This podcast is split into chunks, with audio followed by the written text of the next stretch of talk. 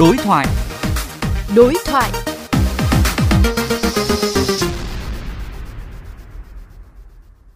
Thưa quý vị, mặc dù một số chuyên gia của Bộ Y tế khẳng định không phải cứ có F0 trong trường, trong lớp là phải nghỉ học, mà cần điều tra dịch tễ, bóc tách để lớp học bình thường. Song thực tế, mỗi trường, mỗi địa phương lại đang có cách ứng xử khác nhau, thậm chí có nơi cứ xuất hiện một F0 là cả lớp lại nghỉ. Điều này khiến cho số lớp phải chuyển sang học online tăng nhanh chóng, có khi chiếm tới nửa trường chỉ sau ít ngày, rất khó khăn cho việc tổ chức dạy và học. Cần có hướng dẫn như thế nào để thống nhất cách xử lý, đảm bảo việc dạy học ổn định, thường xuyên? Phóng viên Quách Đồng đối thoại với giáo sư Lê Vũ Anh, Chủ tịch Hội Y tế Công cộng về nội dung này. Hiện nay rất nhiều trường khi cho trẻ đi học trở lại, thì phát hiện một cái cháu dương tính thì vẫn chưa cách xử lý một cách thống nhất. Ông có ý kiến như thế nào về điều này? Khi mà chuyển chung với Covid thì nó phải có một cái hướng dẫn cụ thể.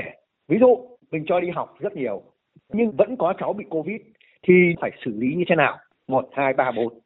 Anh không được xử lý khác bởi vì đấy nó trở thành một quy định. Một khi anh chỉ nói chung chung thôi thì không những là nhà trường mà ngay cả các doanh nghiệp người ta sẽ có cái ứng xử khác nhau.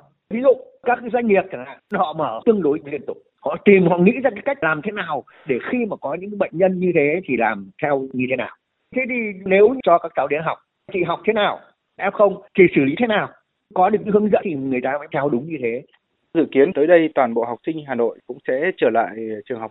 Vậy chính quyền thành phố cần có biện pháp hoặc hướng dẫn như thế nào để áp dụng một cách thống nhất? Trước hết là phải quy định một cách nghiêm túc khi mà ra cái đấy. Phải có các nhà khoa học, các nhà quản lý, các phụ huynh học sinh thảo luận và tất cả các phương án thành phố định đưa ra thì nên tung ra hết, chia sẻ với họ hết.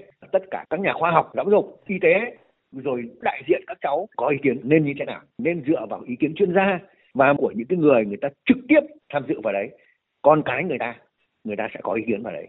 Thì mình sẽ có được một kế hoạch tương đối hoàn hảo. Mọi chuyện nó đâu vào đấy nó rõ ràng. Bộ giáo dục có nên làm như thế?